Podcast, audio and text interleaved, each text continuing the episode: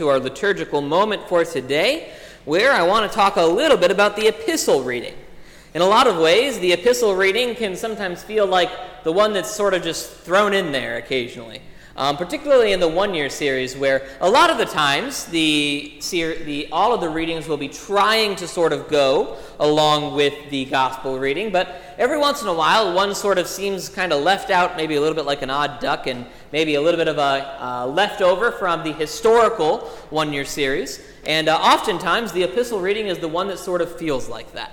And it can be a little bit of a stretch sometimes to try and figure out how exactly that connects with the gospel reading in the Old Testament.